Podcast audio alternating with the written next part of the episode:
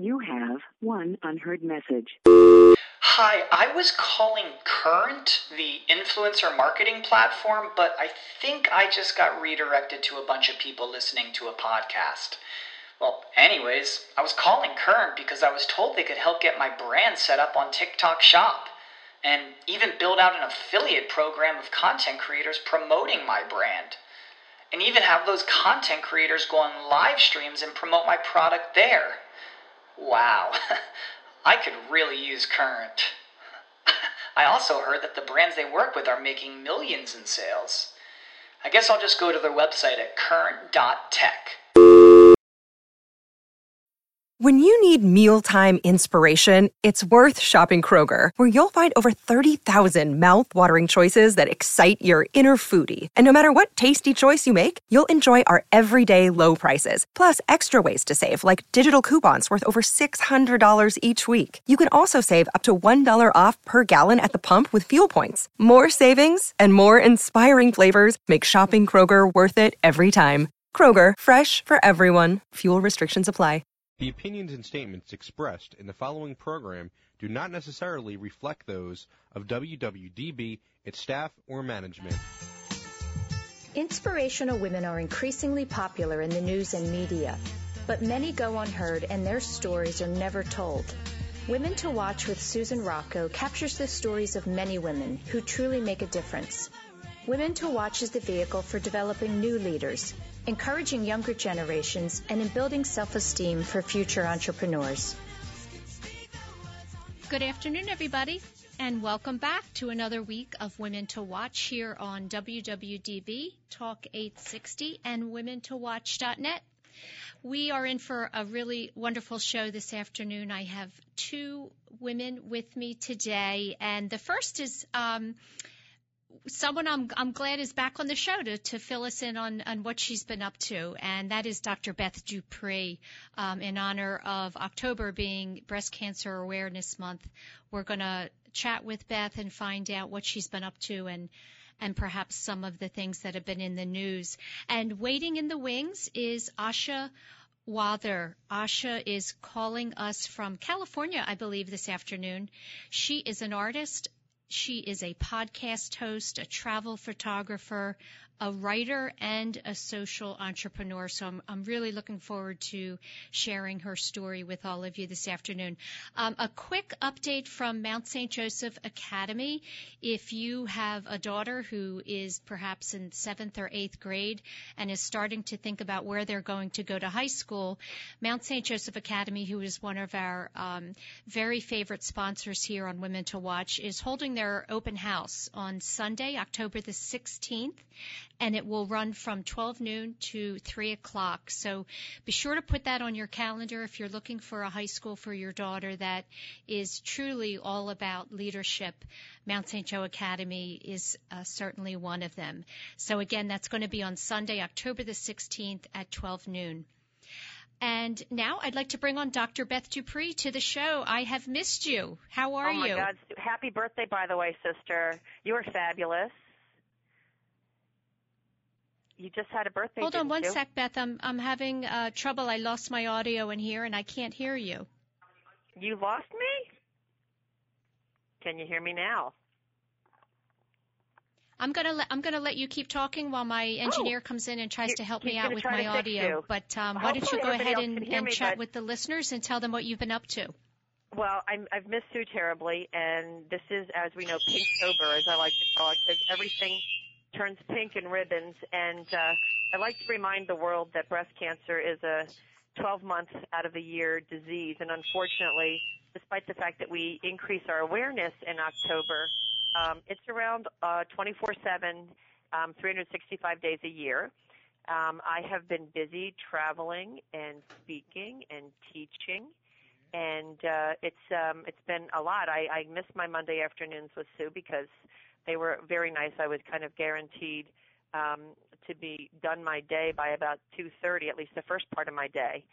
Um, I want to let your listeners know we have a, a wall, um, a mall walk. I can't even talk. Uh, Holy Redeemer Walk for Breast Cancer is this Saturday, 9 a.m. at uh, Macy's Court in the Neshaminy Mall. and you can register there. It's twenty dollars to register. You can go onto holyredeemer.com, walk for breast cancer, and um, that is going to be a fabulous event. I'm actually going to be speaking out in Seattle, Washington, so I won't be here for that. On October 20th, I'm going to be speaking for the Cancer Support uh, Philadelphia.org, and that will be in Center City, Philadelphia, and that'll be on uh, Thursday the 20th. And um, I have recently done two awesome keynote addresses. Um, one two weeks ago in Texas, and it's available online at um, my YouTube um, address, which is Dr. Beth Dupree, and it is called From uh, Surviving to Thriving, and it's all about how we help our patients and our caregivers to understand what we really truly need to heal.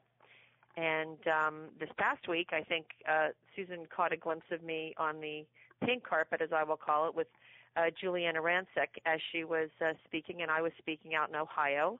Or no, this wasn't Ohio. It was uh, Chicago. My uh, my frequent flyer miles are getting mixed up. Um, I was in Chicago at Advocate Health, doing a uh, talk on the art and science of breast care. That sounds like you've been quite busy. I'm back. I can hear you, Beth. Oh, I'm you so happy I can hear your now. lovely voice. Not And a good way to start a radio the, show. The first thing I said was your happy birthday. Oh. And you didn't even miss it. And I thought, oh my gosh, she she loves birthdays. She can't be upset that it's her birthday. I didn't even hear it. I didn't even hear it. But I'm back. I'm back. The host is back on the air. Um, Yay. Yeah, it sounds like, and you're always all over the world. I can never keep track of you. And I'm so glad you're Well- here today. It's a special month. It has been uh, it's been a busy year. I went to India um, since we talked last. I was a um, keynote speaker at the Association of Breast Surgeons of India. Um, was teaching breast ultrasound and also um, teaching Indian breast surgeons about an integrative and holistic approach to breast cancer care. That's awesome. is, That's as you know, like one of my favorite topics. Yes. Um, um, my guest today is, was born in India, Beth. Ah, yes, I wonder what FYI. I'm not sure, and I will find out. I know that she I'm- she was born there and going- then moved.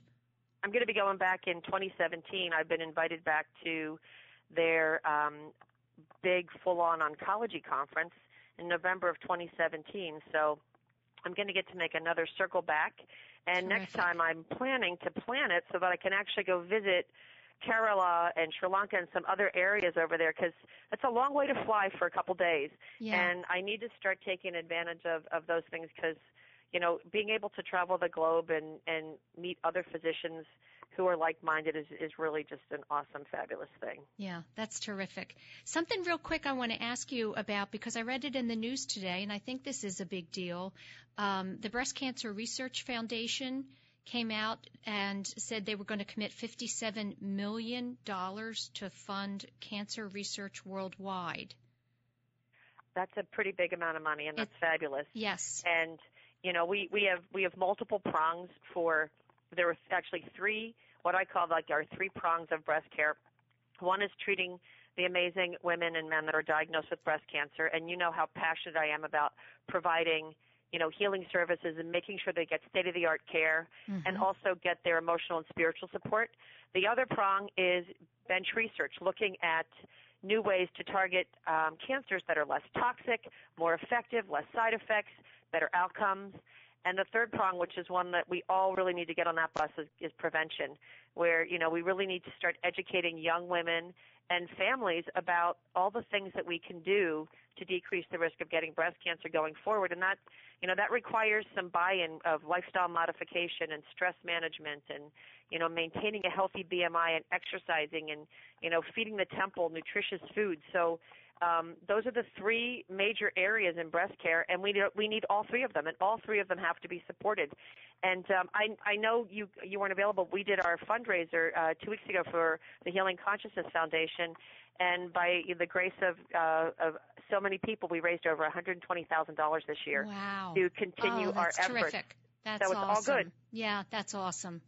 Um, so glad you're out there and also kind of clarifying information for, you know, us lay folks, I always say, um, who really need to know what the facts are and what the truth is, particularly when it comes to women and mammograms, you know, when and, and how Oh, often I- and, and that changes. So, Yeah, well, know, one of the, one of the one of the best talks this weekend in Chicago was given by a phenomenal breast imager, and you know, she was giving a lecture to a lot of primary care doctors, and she had five slides that went through all the iterations of who should get a mammogram, when should they get a mammogram, who needs additional imaging, and because we get mixed messages, you know the you know the United States Preventive Task Force in 2009 started their shift from annual mammograms for women over the age of 40 to every other year from 40 to 75.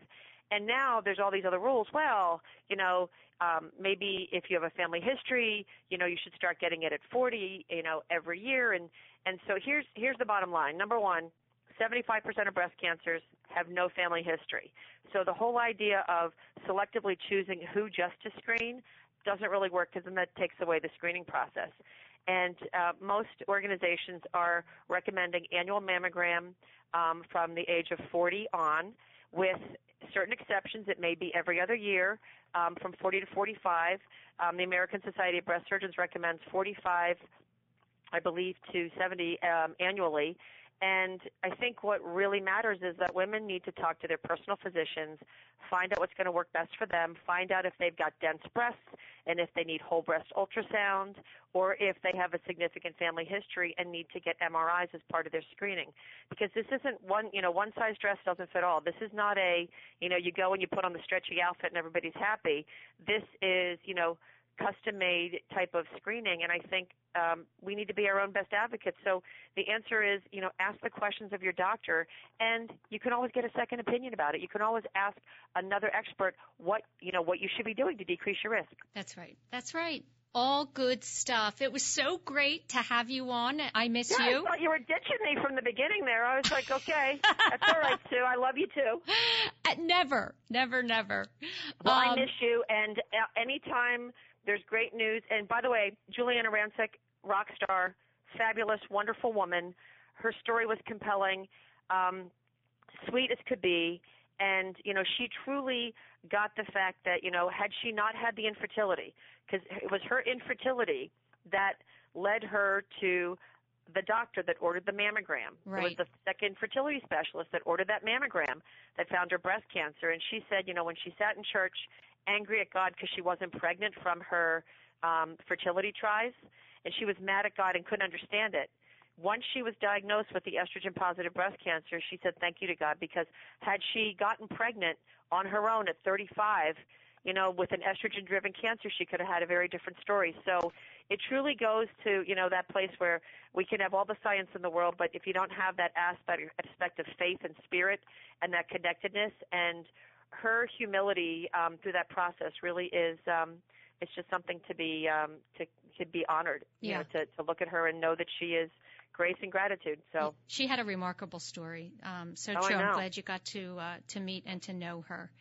Um, so listen, thank you so much, and, and we'll Thank have you you back on again me. soon. Have a great all rest right, of the week. have a wonderful show, and I'm just going to turn my radio on now and listen as I finish my charts. Good. Sounds good. Take Thanks, care. Beth. Take care. Bye bye. Uh, Asha, I'd like to welcome you to the show now.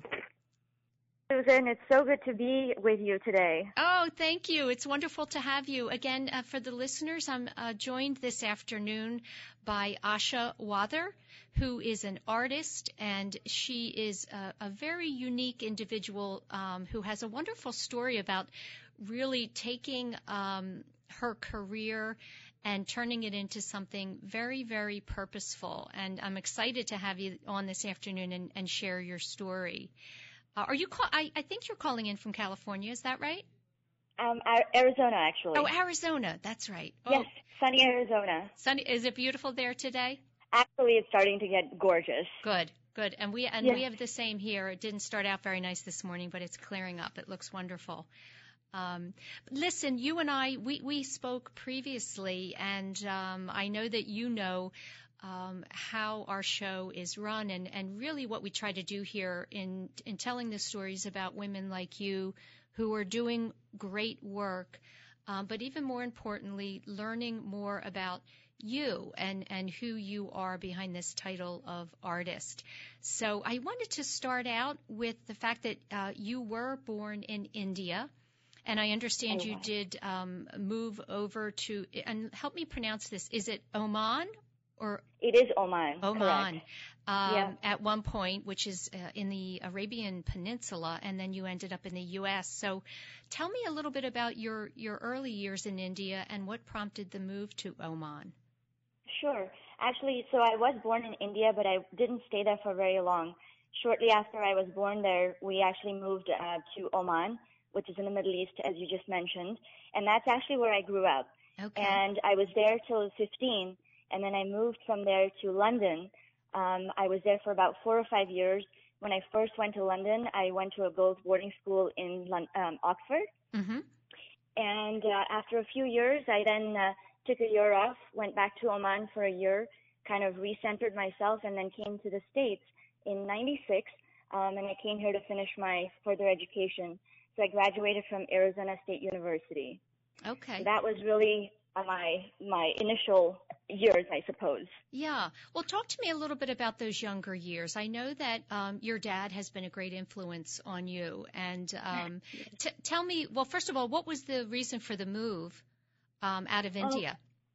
Well, my parents had moved there when my sister was born, and I wasn't born just yet. Mhm. Uh, my dad has been an entrepreneur, and when he moved um, to Oman, at the time we were not doing well financially, and he got an opportunity to go to Oman, and he didn't have anything to lose, so he said, "Let me see what I can make out make of this opportunity." So he jumped on a rat-infested boat, uh, went to Oman, which back then was not what you see in pictures today. It was literally desert, um, no infrastructure whatsoever. Very, very different state of affairs. Mhm. And he's been there ever since. He made something out of it, and um, entrepreneurship just kind of runs in his veins. So when I was born, I suppose mom went to India just to deliver me, and then we came back to Oman. Okay. And how did your uh, mom and dad raise you? And, and uh, you do have a brother. Um, later, you know, we'll talk a little bit about the company that Yeah. you and your brother started. Um, when it comes to, to young women and women um, in that country, what kind of lessons were your mom and dad teaching you as a young girl and what you can and should aspire to? Oh man, that is such a great question. So a little bit of a mixed bag because I'm in the Middle East, but we are um, we are Indian in in culture. Um, I'm so grateful and thankful for my parents that they have not stuck to the traditional ways of raising their daughters. I'm so grateful that mom and dad treated me, my sister, and my brother the same as they would treat their son. So they didn't differentiate between us in terms of especially education. And looking back now, I am the person that I am today as a result of the type of education they gave me. Mm. You know, it's not easy to send a 15 year old girl to a foreign country where you don't know anybody. And they did it not just once, but twice with me. Once to the UK and once to the US. hmm And it, the distance kept getting farther and farther. Um, and it takes a lot of courage on their part to, to do that. So I'm so grateful that they didn't subscribe to the traditional theory of how a girl, their concept of what a girl should be. So typically in our culture, we think of the girl not as an investment. The boy is the investment, but the girl is more of, let's just get her a decent education so we can get her married to a decent family. And then she's just going to cook and have kids for the rest of her life, right? hmm So giving her an education, it's really not a good investment if you think about it. Mm. Yeah, that's And- that's wonderful that that your parents had that perspective. Would you say that was something that they both shared equally, or did one kind of help the other, uh, you know, have that attitude? I think they both shared it equally. Uh, from my dad's perspective, he felt so strongly about it. I think because he was pulled out of school at a very young age, because he was the oldest of the family, and he had to take care of um, family needs at the time. So I think that may have been one of the reasons why he was so um, he found such emphasis on education. Yeah, it's it's wonderful for you, and it clearly speaks to um, why you had the, I guess, I'll, I'll say the courage really to, you know, they were they were wanting you to to move from where you were to have more opportunities, and you must have felt some sense of security that allowed you to do that. Yes, uh, absolutely. I mean, to have my parents' support. I mean, the journey was certainly not easy. if you think about 15 year old, at least in my case, I'll speak for myself. I didn't know a lot of stuff at that time, Mhm. as I'm sure I don't know a lot of stuff today. um, but as a young teenager and having lived in a sh- pretty sheltered lifestyle up until that point, even though I had traveled the world with my parents, it was still very sheltered. I mean, when you think about it, even the most basic things as checking into a hotel, my dad took care of all of that. I never got the opportunity, or I don't want to say opportunity, but we were never pushed to go and say hello to somebody or ask for something. It was all taken care of. And so you move to a completely different country, different culture. You still don't know who you are, and you're discovering yourself as a teenager. Mm-hmm. That's a pretty tall order. Yes, it is. So So- tell me, tell tell me. You know, one of the I, I wrote a quote um, that you had said about, uh, and that might be speaking directly to to what you're talking about now. You said. Through plenty of bumps and bruises, I've discovered and experienced true freedom and happiness, and I work every day to deepen that state of mind. Can you be um, specific about what were those bumps and bruises? What were some of the hardest uh, personal challenges you had to face? I would say my biggest one um, was certainly my divorce. Um, life as I know it and every aspect of what I had built, just everything crumbled and fell apart. And so having to pick up all those pieces or, or actually create new pieces and build your life again from there was probably one of the most challenging things that I had experienced as my very first one. And then, of course, um, running my own company was probably the biggest challenge uh, that I ran with my brother for, for nine years. Um, but the divorce was really my very first experience where I said to myself, wow, I now have a second lease on life. And now that I have this opportunity, what do I consciously want to make the rest of my life look like? As opposed to following a path that has been predetermined, I guess, to a certain degree. Um, you think that you are making choices, but really, society has told you for such a long time that this is the path that you need to take. And at some point, we don't even question it, we just do it. Um, maybe 50, 60 years down the road, you question, like, why did I do that? Um, so my divorce really was was that first key moment for me. Mm. And, and I can see that, you know, where you probably in advance made this conscious decision that you were going, this was going to be something that you were going to make work and probably have um, a successful relationship like your own parents did. So um, the disappointment, I guess, of that must have been hard. Well, it was a big deal because, you know, this was like in, in our culture, there's a lot of arranged marriages that happen. Mm. And I went against my culture and it was a love marriage and it was with a, um, a person who was half American and half British. Um, he was actually white. So I completely went, went against my culture and hence nonconformist. Yes, yes. Nonconformist that you are. Yes. That's right. Yeah. So how do you go from having you personally selected somebody that you thought you were going to spend the rest of your life Mm. with? Right. and your parents also stood up for you, you know, in our society and said, I'm going to stand behind my daughter. And now I'm turning around and saying, oops, you know, that's not working out. Yeah. Of course, I'm making light of it, but, um, but how do you do that? That's really difficult. So, so what? Tell me, um, what did you say to yourself to help? You know, in the um, when it was happening and you were going through it, I'm sure it was, you know, you were conflicted and sad and scared and and all of those emotions. What was it that eventually led you to believe that it was go it was okay? This was just another, you know, step on your journey. Oh my God. Um, yes, I did struggle uh, for the longest time. About a year, year and a half, I actually didn't know what I was experiencing. And as corny as this might sound, I was watching Oprah or flicking through channels, and somebody on Oprah's show said something about falling out of love.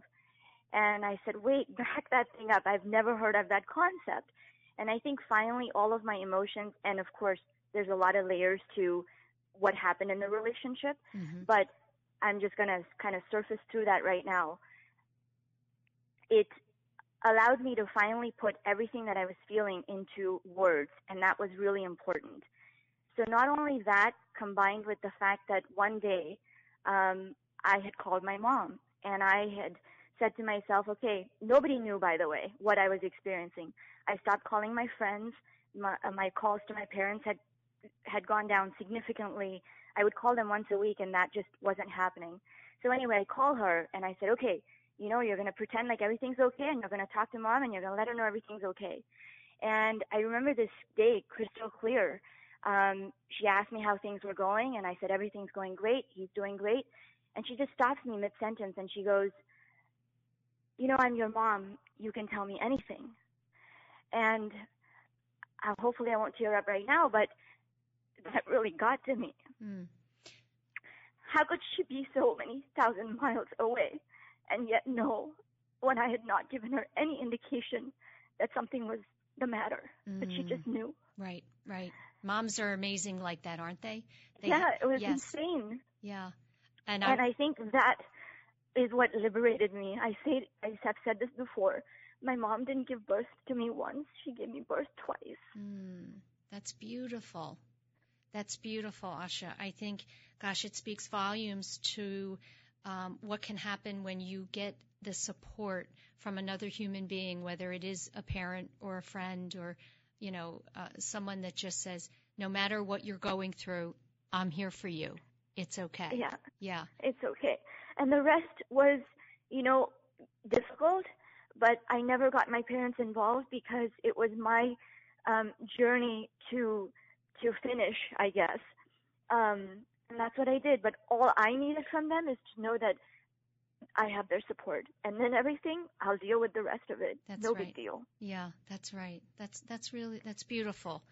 Um, and, oh, and you get, made me cry. Oh, I didn't mean to make you cry. I know. I didn't mean Sorry. to make you cry. No, you know what? Gosh, you're you're being open and truthful, and you know that's that's all people can ask for. I love that about you, and I love that part of your story. And my guess is that your parents saw the potential in you. I I, I want to point out to our listeners that you you know you went on to graduate magna cum laude from uh, Arizona State University uh, with honors.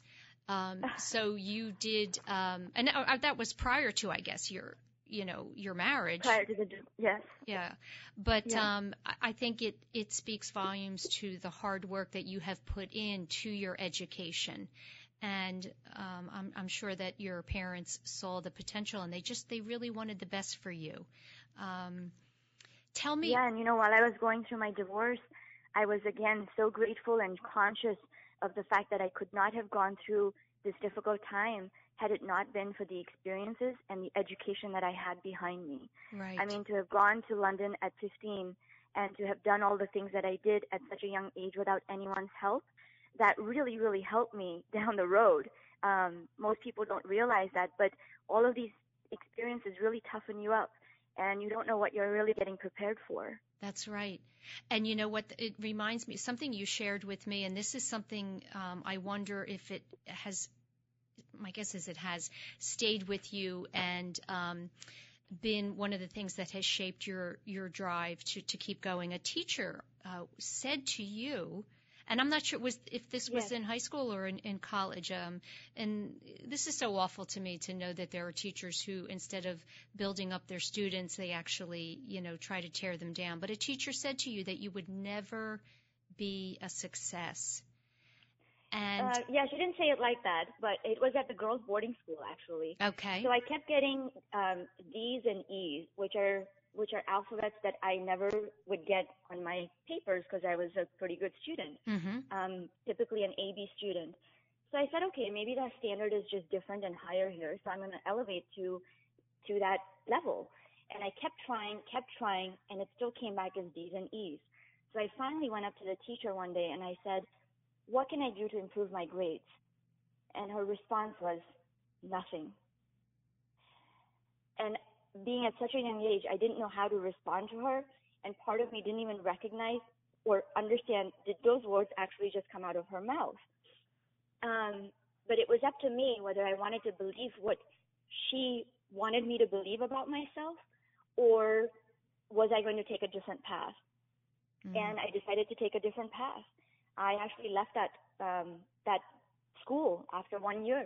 Uh, there was no way I was going to let that dictate the rest of my life. Um, maybe you are not a good teacher. I don't know, but I'm not going to graduate with bad grades because you think I'm not capable of more. So I went to a different college, took different um, courses, finished a two-year course in one year, had the best time, amazing teachers, and I got good grades.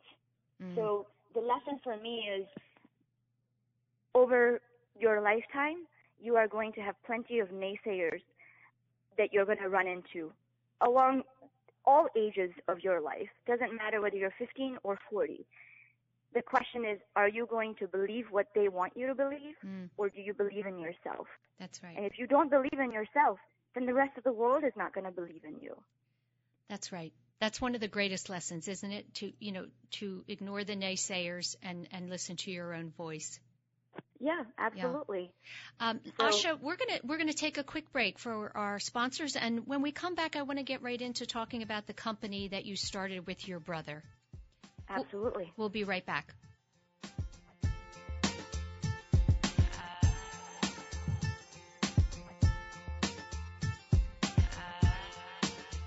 There are 365 days to schedule a mammogram.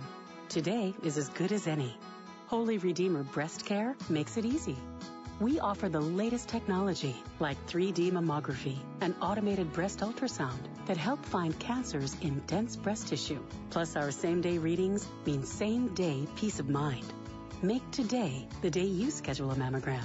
It's easy to request an appointment online at holyredeemer.com slash mammogram.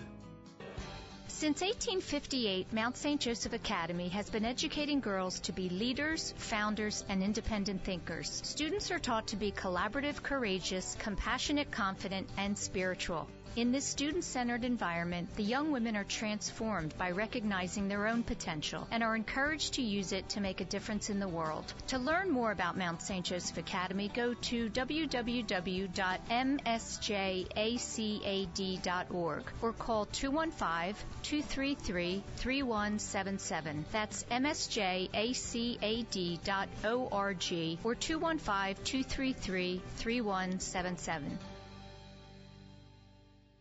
I'm Jocelyn Ewart, founding principal of Entrust Financial in Wayne, Pennsylvania, and it is my pleasure to share financial tips with you during my monthly segment on Women to Watch. I hope you are a regular listener like I am and that you are finding the personal finance tips I provide helpful. Some of the topics we have discussed so far this year are how to get organized, how to help your children learn good money habits, how to create that all important travel budget, and what steps are needed as you prepare for retirement. Now I have truly exciting news for you. News you can share with your family and friends. As a veteran certified financial planner professional, I just published my first book, Balancing Act Wealth Management Straight Talk for Women. It is filled with inspiring real case studies to help you and other women move past fear, build confidence, and make the right decisions without financial concerns. Just go to Amazon.com to purchase your copy. And please, write a review for Balancing Act Wealth Management Straight Talk for Women. I look forward to reading it. Welcome back, everyone, to another week of Women to Watch here on WWDB Talk 860 and WomenToWatch.net. I have with me this afternoon a very special guest. Her name is Asha Wadher, and she is an artist um, living and working in Arizona. And uh, I wanted to get, to talk a little bit about uh, the company, Asha, that you started with your brother. I think one of the first things I wanted to ask, your degree was in hospitality, uh, or that yeah. wasn't the degree. What degree did you get?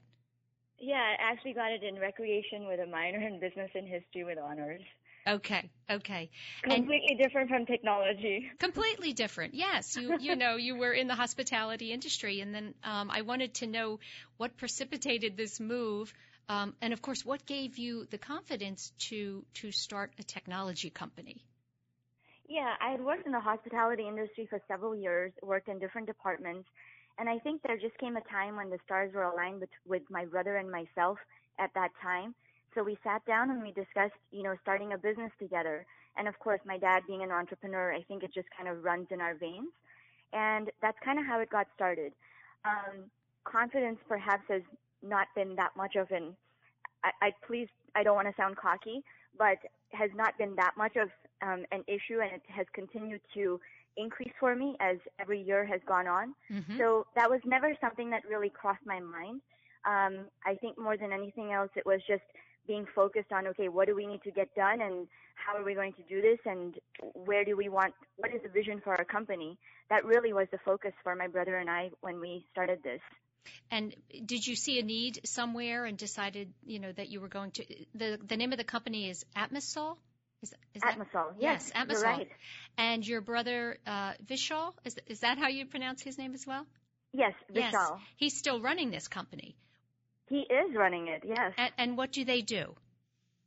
So uh, we transitioned a little bit, but basically um, towards the latter half of when I was there and, and even today, basically they provide um, website design and custom software backend solutions for clients specifically in the e-commerce arena.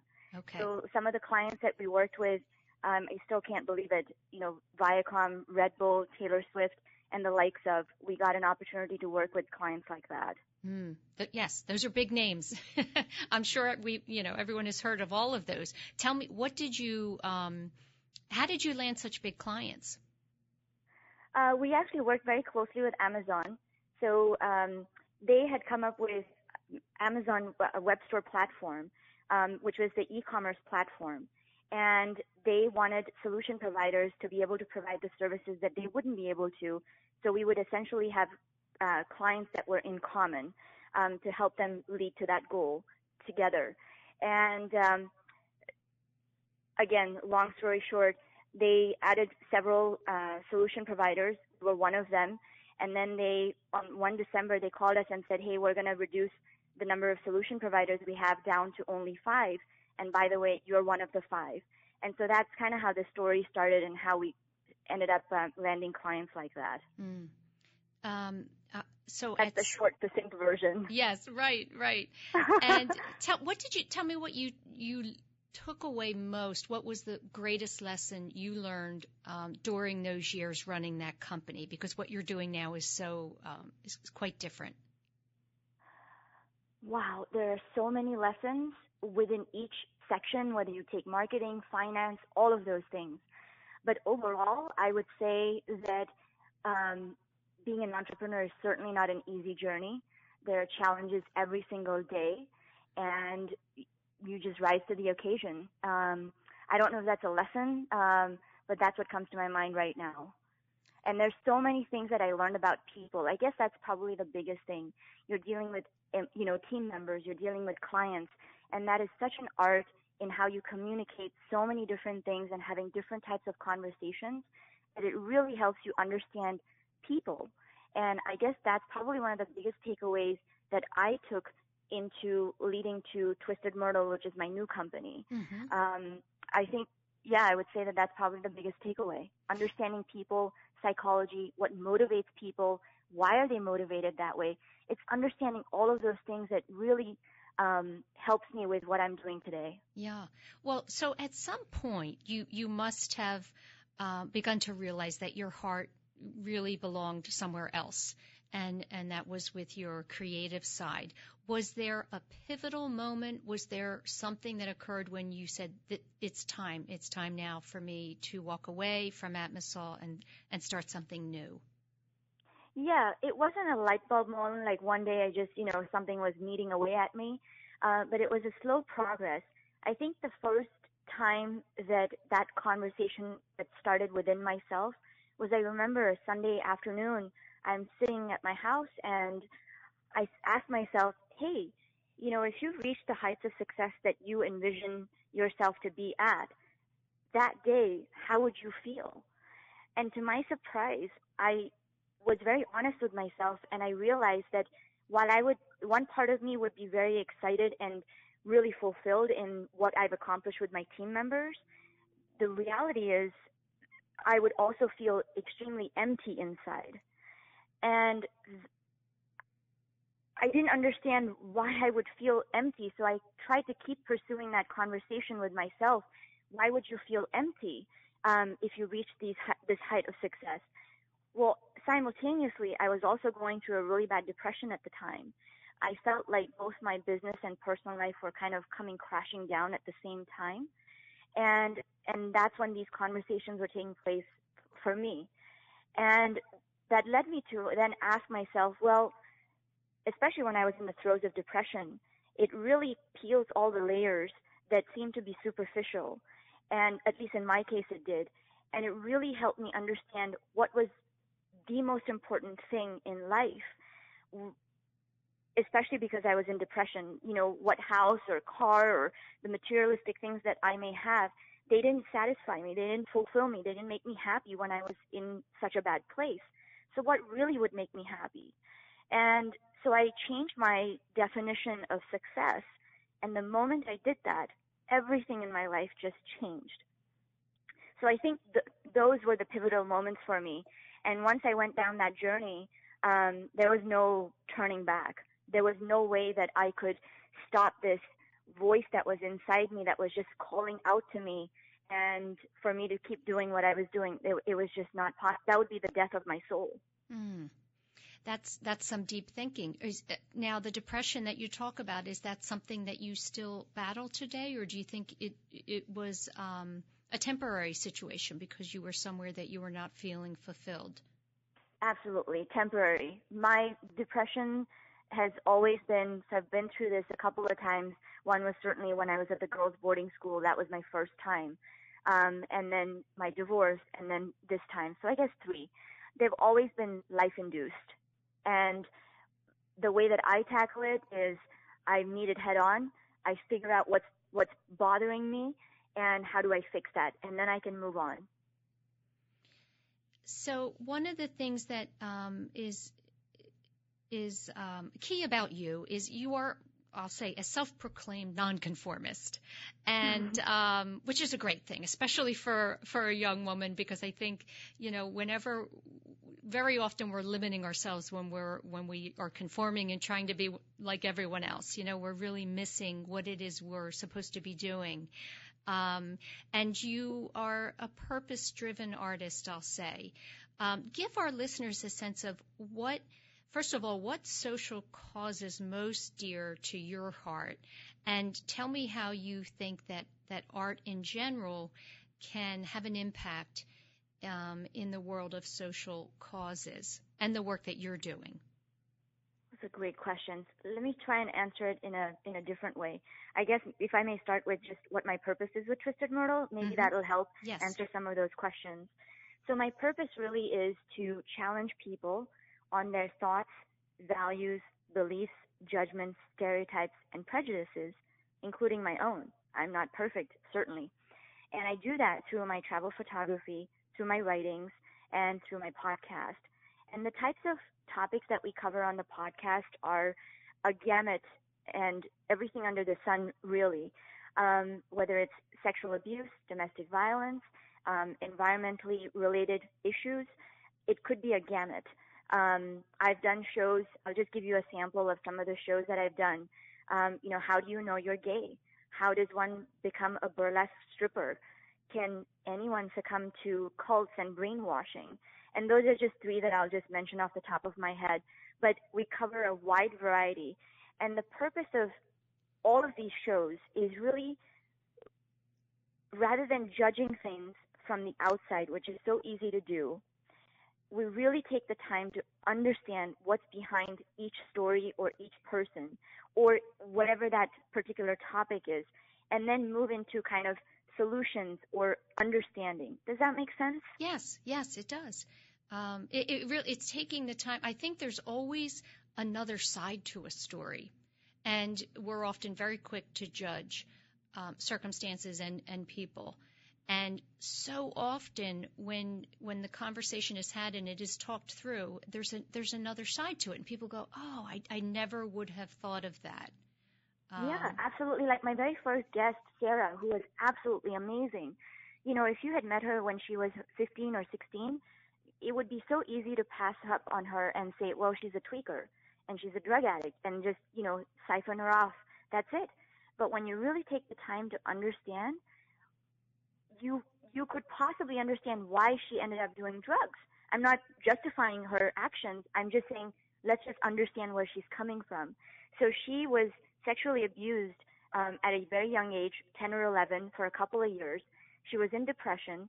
She injured her body to the point where she ran out of space on her body, um, you know, with cutting herself, and then she ended up doing drugs.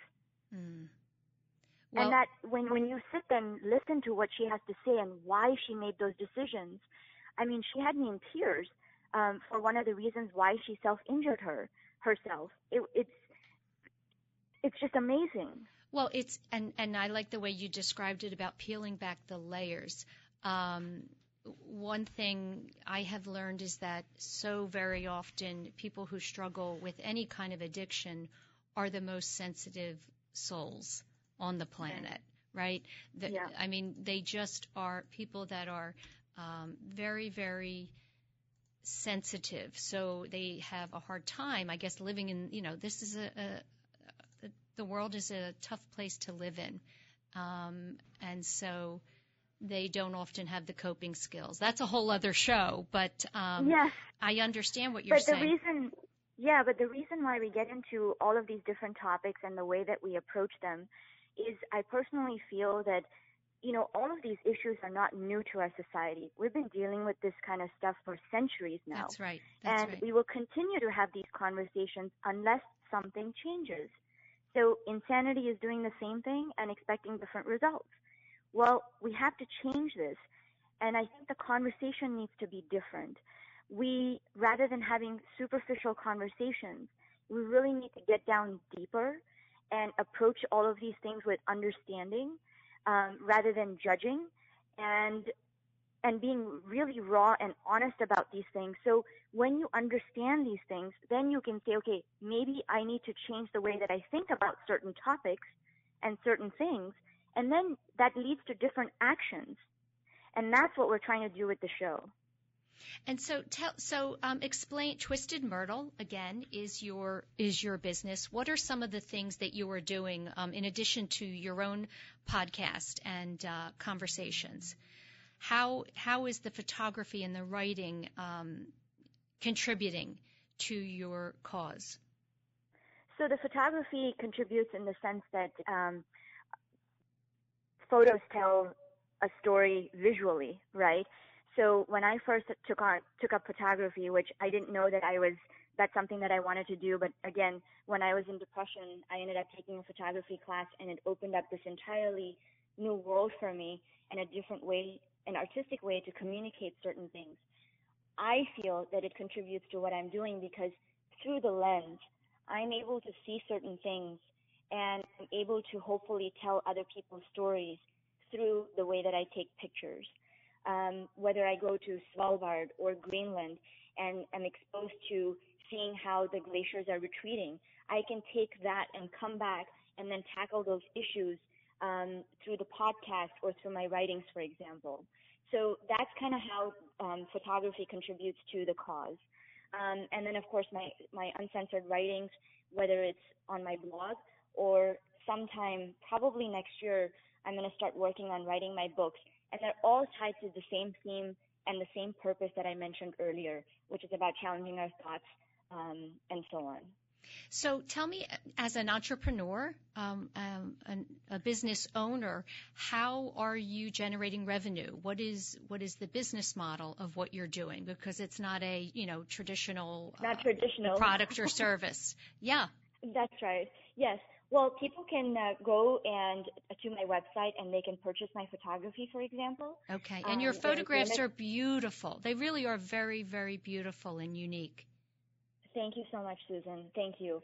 So that's that's one way that I'm generating revenue. And then the second part is for the podcast. I'm actually now actively looking for sponsors for organizations or philanthropist um, entrepreneurs that would be interested in being part of this and supporting something like this to really drive meaningful change in our society. Okay.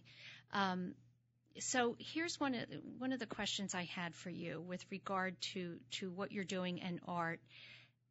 what do you think? What do you think art does? Um, how is it different in in the impact that it has? The obvious, it, it's visual. Mm-hmm. I understand. I think when you uh, when someone reads something. Uh, they learn differently. When they're told something, they learn differently. When they're looking at art, you know, the visual aspect of it, why is it so impactful? I think it's impactful because art provides a space where you can be free. You can let your guard down and you can just express yourself. Um, whichever way that is, whether it's through photography, whether it's through writing, whether it's through any other artistic medium. There's just something magical and pure about an artistic form that allows you to drop down all that facade and and the walls and allows you to really come into being honest about whatever it is that you're trying to communicate. Yeah, I, I like that. It takes it takes away any kind of. Um, I, I guess it's it's very subjective to the viewer as well. Um, yeah. Right. Which which again Absolutely. is yeah. It's not having you know um, that conformist view um, because people's perceptions will all be different depending on their own life experience. And art by its nature, I guess, perhaps is a little nonconformist, right? You're pushing the boundaries through your artistic means. And so in that sense, I guess it's a, um, it's a marriage made in heaven for me. Yeah. Do you have, is there someone that is, you know, in the art world that you um, have great respect for that has, um, you know, been an influence on you? Um, okay, so I'm going to have a nonconformist answer to that. Okay. Even as an entrepreneur, I have never really had like one role model, and I, I, it's just not how I do things. I love different aspects of different people, and so I try to take all of those different things from different people and try to incorporate that into myself and make something unique out of all of that. Um, I did the same thing with traveling. You know, when you travel to all these different countries, every country has good, bad, and ugly. And it's up to me to discover what those things are, and I can incorporate those different things from different cultures into my being. And and try not to be influenced by outside um, influences, I guess. Yeah, exactly. Yeah, yeah. So you you know you've had an opportunity to live in three different um, on three different continents, I'll say, and I'm sure that has share, uh, shaped your your global perspective. I wonder if you can speak to cultural differences that you've seen, observed, learned from from living in in those three different places that are so very different. That's a really heavy question. Um, might be here for a while, uh, but yes, that's a great question. Um, I would say, let, let me see if I can answer it this way from having lived on three different continents, I feel like I can be most myself here in the US. The moment that I landed here, I was overcome with the feeling and sense that I'm finally home. I don't know how to explain that, but that's how I felt. Um, I feel while people across the world, certainly we are all judgmental and all of that good stuff, I feel like in the U.S., I'm able to be more myself than anywhere else. Mm. Um, I don't know if that answers your question in its entirety, but that's one aspect for me. Um, certainly, when I go back to the Middle East, even today, I I'm not a different person, but I am much more reserved. I'm I conduct myself a little bit differently than I do over here, and that's a part of me. But the real Asha is the one that is able to experience and live in the U.S. I don't know if that makes any sense. Well, it does, and I think it's quite interesting. I think it's it's an observation um, or an experience you've had that speaks to the freedom that the U.S. offers. And of course, you know, in this um, this very heated political climate we're in, um, the word freedom is kind of thrown around um, a lot and often, and um, people have different opinions about it. But I would say at the end of the day, your experience has been you, you came here and you felt, even just upon arrival, um, a sense of freedom and being in a place that would allow you to be the original that you are. Right, and to continue to explore that. The other aspect to your question, I'll just say this. What I have recently discovered is that whatever issues that we have as a society, across the globe, they exist everywhere. It's not that at first I thought maybe certain things don't exist in the US, but they only exist in India, for example.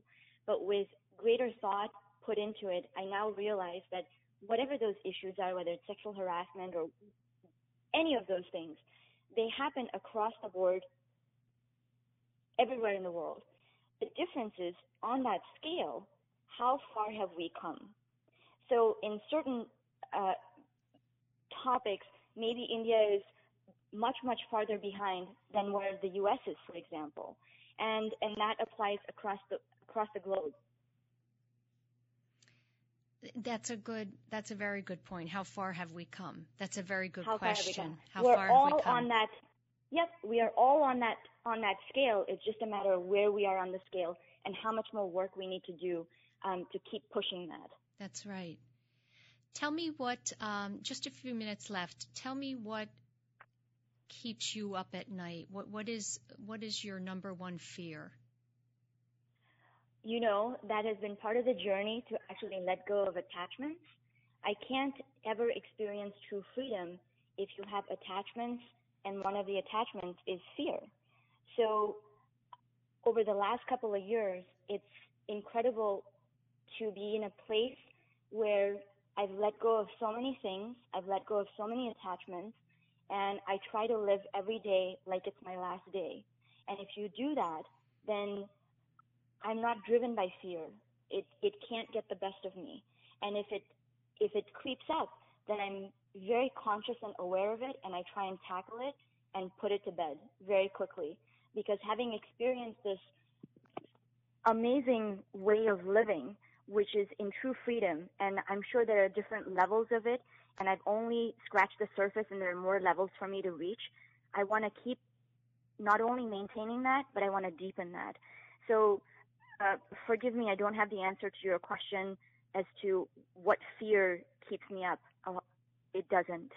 Yeah, well, that's that's um, it, it's it's a wonderful insight because what it you know it's it's saying that you you will experience you know anxiety and fears because things go on around us, but you remind yourself that you have the ability. I love that to put it to bed. That's a great way great way to end the show. Asha, I thank you so much for being with us this afternoon and sharing your story. I'd love to talk with you again some more one day.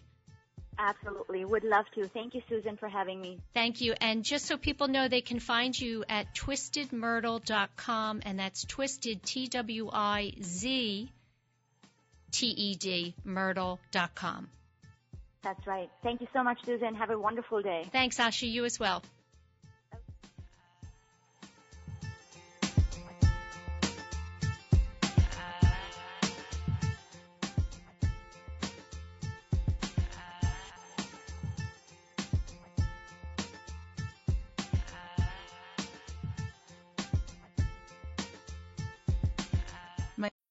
When you need mealtime inspiration, it's worth shopping Kroger, where you'll find over 30,000 mouthwatering choices that excite your inner foodie. And no matter what tasty choice you make, you'll enjoy our everyday low prices, plus extra ways to save, like digital coupons worth over $600 each week. You can also save up to $1 off per gallon at the pump with fuel points. More savings and more inspiring flavors make shopping Kroger worth it every time. Kroger, fresh for everyone. Fuel restrictions apply.